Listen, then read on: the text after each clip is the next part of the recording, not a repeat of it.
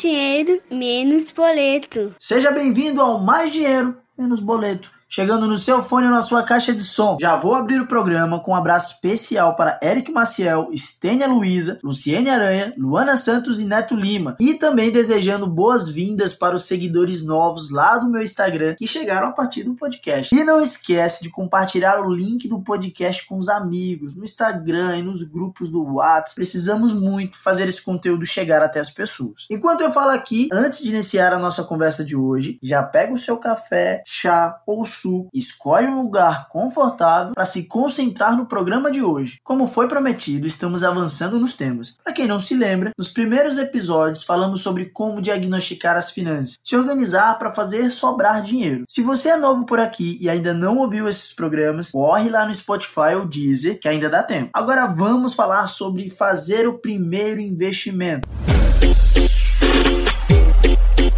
Olha aí, quem sabe faz ao vivo, bicho!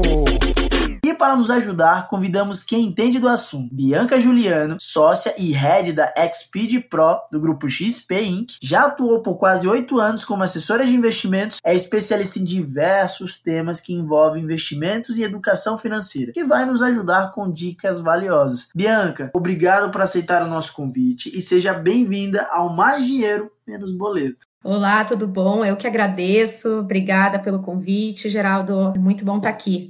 E chamou a atenção que o número de investimentos de pessoas físicas na bolsa bateu recorde em março, superando mais de 2 milhões de reais, um recorde alcançado durante a crise da pandemia. Ou seja, o brasileiro quer mesmo absorver a cultura do investimento. Agora vamos para a pergunta: como eu percebo que estou preparado para fazer o meu primeiro investimento? Então, princípio básico: eu já fiz o acúmulo do dinheiro que eu quero investir, não precisa ser nada muito grande, mas eu já pago as minhas contas, no que eu quero dizer, né, e já sobra uma parte para investir. Eu já tenho esse recurso, o que, que eu vou buscar e como que eu posso é, sentir conforto nesse momento de iniciar? É sempre muito importante a gente saber que investimentos eu posso colocar em renda fixa, eu posso colocar em bolsa, já que tu puxou por ali o, o gancho, né, desse volume que a gente teve aumentando, é, eu preciso ter a certeza de que esse dinheiro não é um dinheiro que eu vou precisar no curtíssimo prazo, tá? Porque o dinheiro de bolsa, a gente não coloca o dinheiro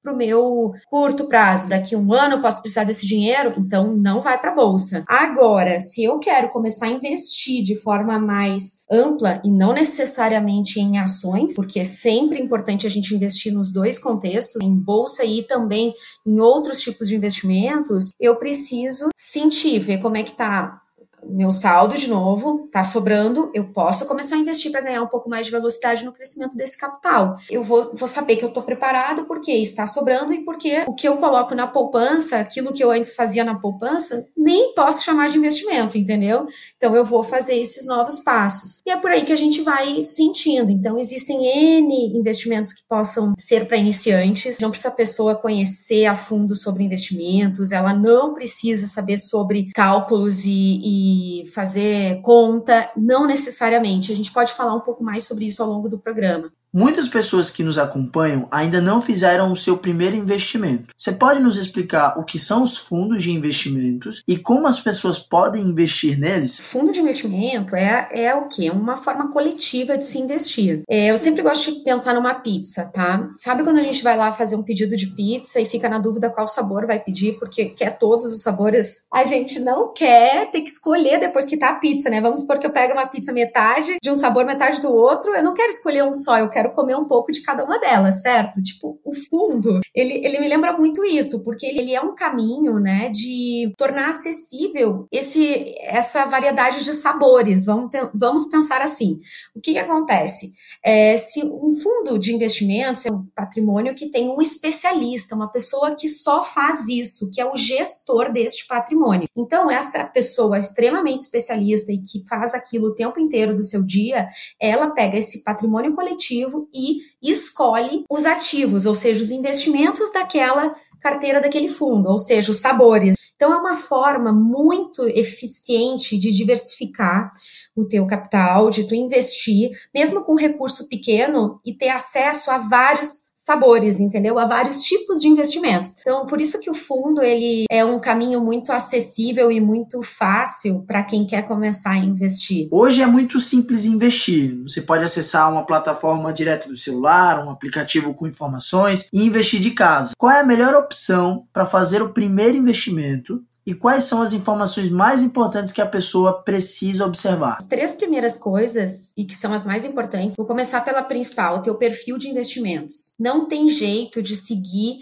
de entrar no mercado para fazer investimentos e não definir o teu perfil. Existem várias ferramentas, existe um teste é, conhecido como Suitability, mas isso deixa de lado é o nome técnico, para ficar bem simples, é um questionário de identificação do teu perfil, para ver se é conservador, moderado ou arrojado, e isso é essencial para a definição do que vai ser feito em termos de investimento. Eu tenho que entender o meu objetivo com aquele investimento e o prazo. Então, é por isso que é importante a gente buscar ajuda profissional ou usar ferramentas que me ajudem a enxergar isso, colocar luz nisso sobre a minha pessoa, né? Então, ter consciência sobre esse perfil e qual o objetivo e o prazo para esse meu investimento.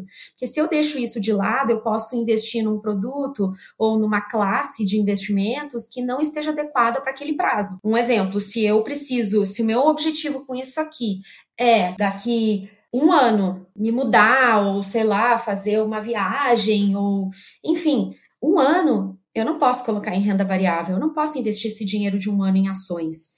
E aí, o que vai definir isso, o quanto eu posso e o quanto eu não posso, é o perfil de investimentos. Então, assim, se você for tratar com um profissional que vai te apoiar, seja um assessor de investimento, seja uma ferramenta, e não forem levantadas essas perguntas, dá um passinho atrás e vai aonde se coloca a luz nisso. É muito, muito, muito importante. Para se investir de fato, poder fazer a aquisição, né, a compra do, do investimento, você vai precisar se plugar numa plataforma que viabilize isso. Existem alguns aplicativos que são apenas de orientação e não de fato são o local onde acontece a, a, a, compra e a venda dos investimentos, onde se pode de fato investir. Então são duas coisinhas diferentes, aí é bom a gente ter isso no radar. Você poderia nos explicar qual é a diferença entre uma corretora e uma asset? Sabe, a, a loja, a gente vai na loja quando quer comprar alguma coisa. Então a corretora é essa loja, esse ambiente onde se pode fazer a compra e a venda. As corretoras de valores, elas são essas empresas que têm autorização para dentro do seu da sua plataforma realizar a distribuição desses investimentos. Então lá eu posso ir na corretora e comprar ações, eu posso comprar é, todos os títulos de valores imobiliários aí do mercado, eu posso comprar é, títulos de renda fixa e por aí vai. Vou fazer outra analogia seguindo a linha da loja. Eu vou numa loja, eu quero comprar um casaco de inverno, a loja corretora. Aí o vendedor lá desse, dessa loja, ele pode vai me ajudar, vai entender que tipo de casaco que eu quero, aonde que eu moro, vai saber se está muito frio, como é que é e tal. Ele vai olhar no estoque dele. Ele, de repente, pode ser que ele tenha o casaco e pode ser que não. É, se ele não tiver, ele pode dizer assim: eu vou ligar lá na fábrica e vou ver se eles produzem. A fábrica seria asset. A fábrica é quem que constrói, que produz o, o, o, fundo de investimentos. Olhando o atual cenário, no qual tem muitos brasileiros desempregados ou com corte de salário, para essas pessoas, o que elas podem fazer para reverter este imprevisto e traçar um plano para começar a investir? Primeiro, se eu tenho já já me preparei um pouquinho antes e já tinha a minha reserva de emergência, legal, eu tô bem. Depende por quanto tempo eu fiz essa reserva, é o momento que eu vou me reestruturar aqui até achar um novo emprego emprego, até usar minha criatividade e ver como é que eu vou continuar gerando renda ou mudar de carreira e por aí vai. A reserva de emergência é aquele dinheiro que é, me cobre por uma situação em que eu fique sem receita, sem renda. Então, se eu trabalho e eu fico uh, desempregado, eu posso usar esse dinheiro da reserva de emergência. Em resumo, de forma bem simples, tá?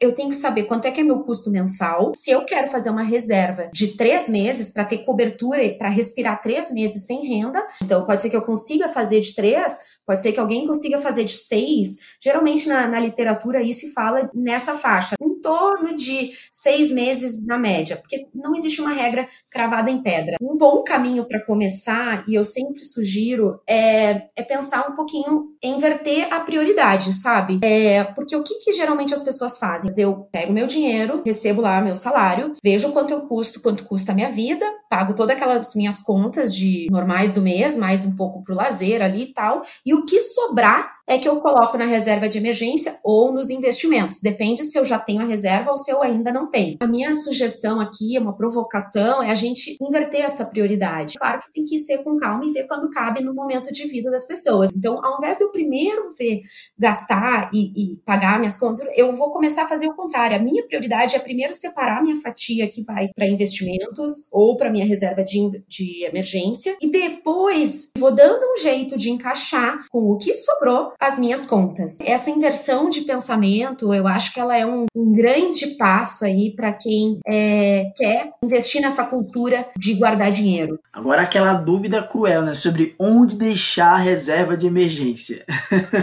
eu deixo o dinheiro na poupança ou aplico em fundos? Pode aplicar em fundo, por favor, aplica em fundo, para que esse dinheiro trabalhe para ti, senão tu vai ficar suando, trabalhando, se matando e o dinheiro vai ficar lá descansando, de férias na poupança. Em resumo, é, é isso. Assim. Então, existem N possibilidades maravilhosas de investimentos que vão me trazer muito mais retorno do que a poupança e que eu posso ter a coisa mais importante para que sirva para ser reserva de emergência, a liquidez imediata. O que, que, quer dizer isso? Que eu possa resgatar a qualquer momento, sem burocracia, sem tempo de, de resgate longo. Então, assim, hoje eu precisei, eu aperto o botão, baixa e cai na minha conta hoje. E a outra característica importante é o dinheiro ter uma baixa oscilação, não ser aquele dinheiro que como, por exemplo, em ações pode acontecer isso, né? Ah, amanhã pode estar num preço, depois de amanhã outro pode ser mais baixo, o daqui uma semana do que o que estava hoje. Então eu não quero, eu tenho que eliminar isso para reserva de emergência, eu vou naquilo que a rentabilidade é constante, né, como por exemplo, um pouco mais tranquila, como por exemplo os produtos de renda fixa. E agora vamos para o quadro É o fim daquele medo. É o fim daquele medo bobo. Vamos ouvir alguns medos bobos que te impedem de investir. E aí você, Bianca, vai pontuando cada um deles. Eu tenho é medo de tirar o dinheiro da poupança. Para mim, o dinheiro ali já está investido. Poupança é igual a colocar o dinheiro de férias e você ficar trabalhando pra caramba, se matando de trabalhar. Não, essa comparação é excelente. Pois é.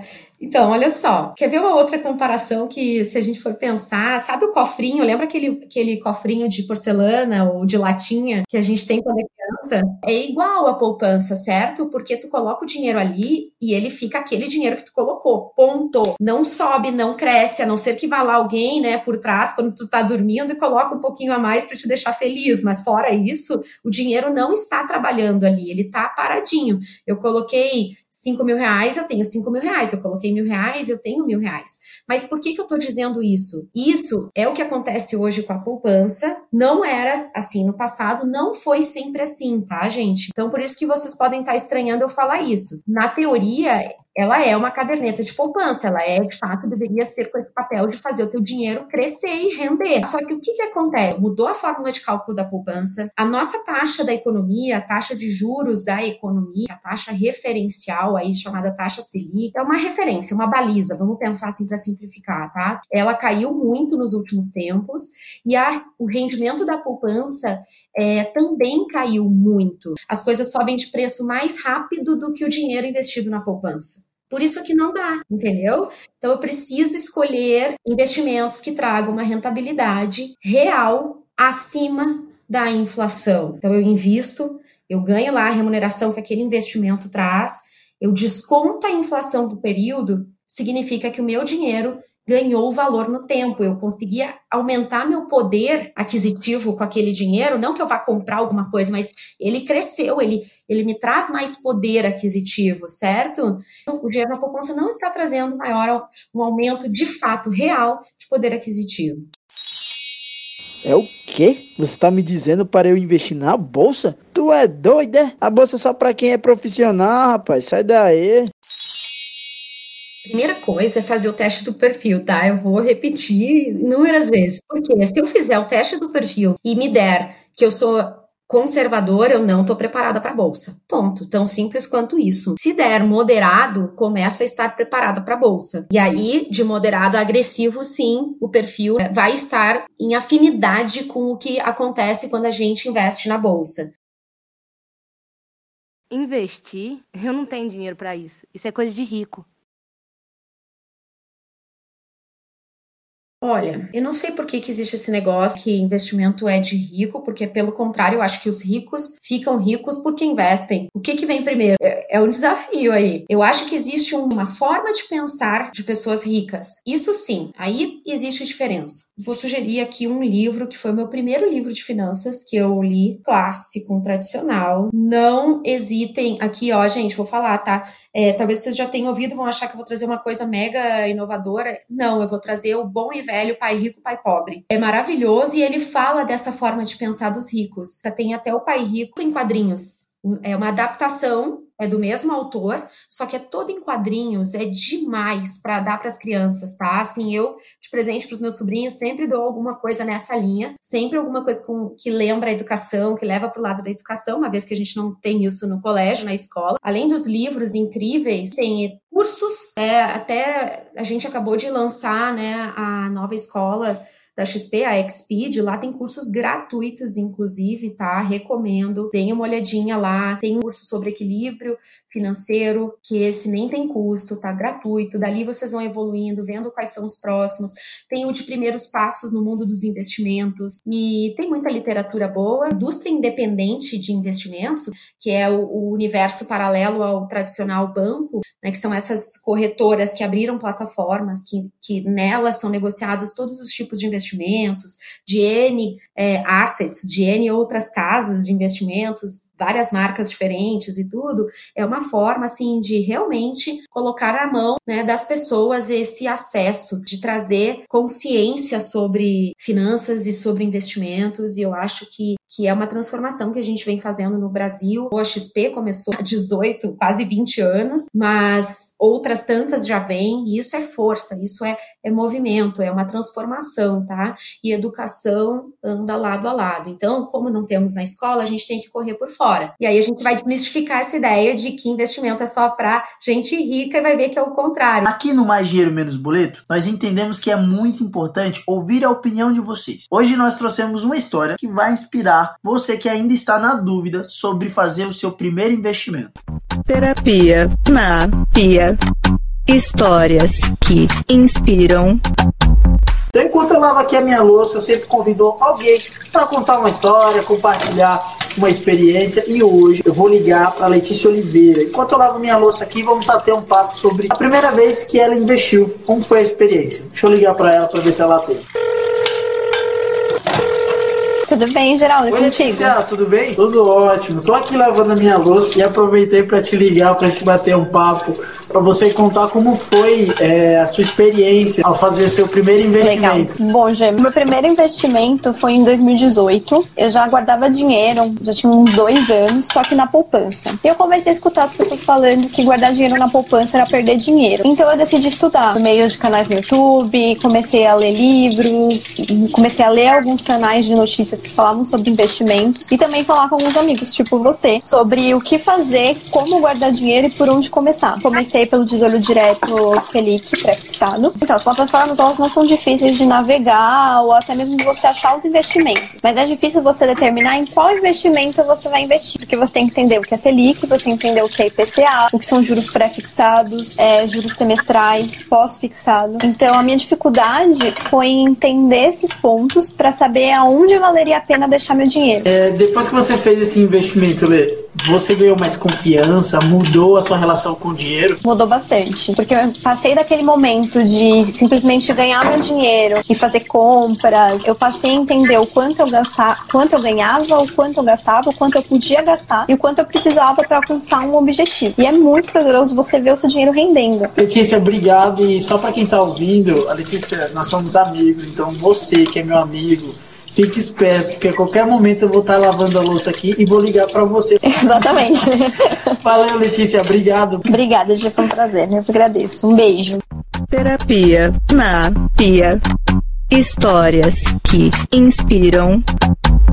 Bem, o programa está chegando na reta final. Bianca, para quem quiser entrar em contato com você, como faz? Eu uso meu Instagram, hoje é o, o canal que eu uso para comunicar alguma coisa sobre o assunto, sobre os cursos que a gente tem lá. Então, vou, vou deixar aqui, Bianca Juliana, vocês vão me encontrar. E também através do nosso site lá da Expeed, onde vocês conseguem ver todos os cursos, alguns que possam estar fechados, vocês podem colocar lá, lista de espera, não tem problema não, tá, gente? A gente lançou, tá bem quentinho aí, foi semana passada o lançamento. Então tá cheio de conteúdo. Muito obrigado por aceitar o nosso convite. É uma honra receber você aqui. Espero recebê-la mais vezes para trocarmos ideias sobre investimentos e tirar esse tabu de vez da vida das pessoas. Pode chamar que a gente vem. Estamos aí para isso. É nosso papel e nossa missão, tá? Foi um prazer estar aqui. Valeu, então. Um beijão aí para todo mundo. Obrigado, equipe técnica que faz esse programa acontecer. Gratidão, Amanda Mendonça e Matheus Covioli, os atores que emprestaram as suas vozes para o quadro Medo Bobo. E se você tem alguma sugestão, dica ou dúvida sobre este e outros temas ligados a investimentos e finanças pessoais, mande a sua pergunta pelo meu Instagram, arroba Geraldo Rabiscos. Muito obrigado e até a próxima!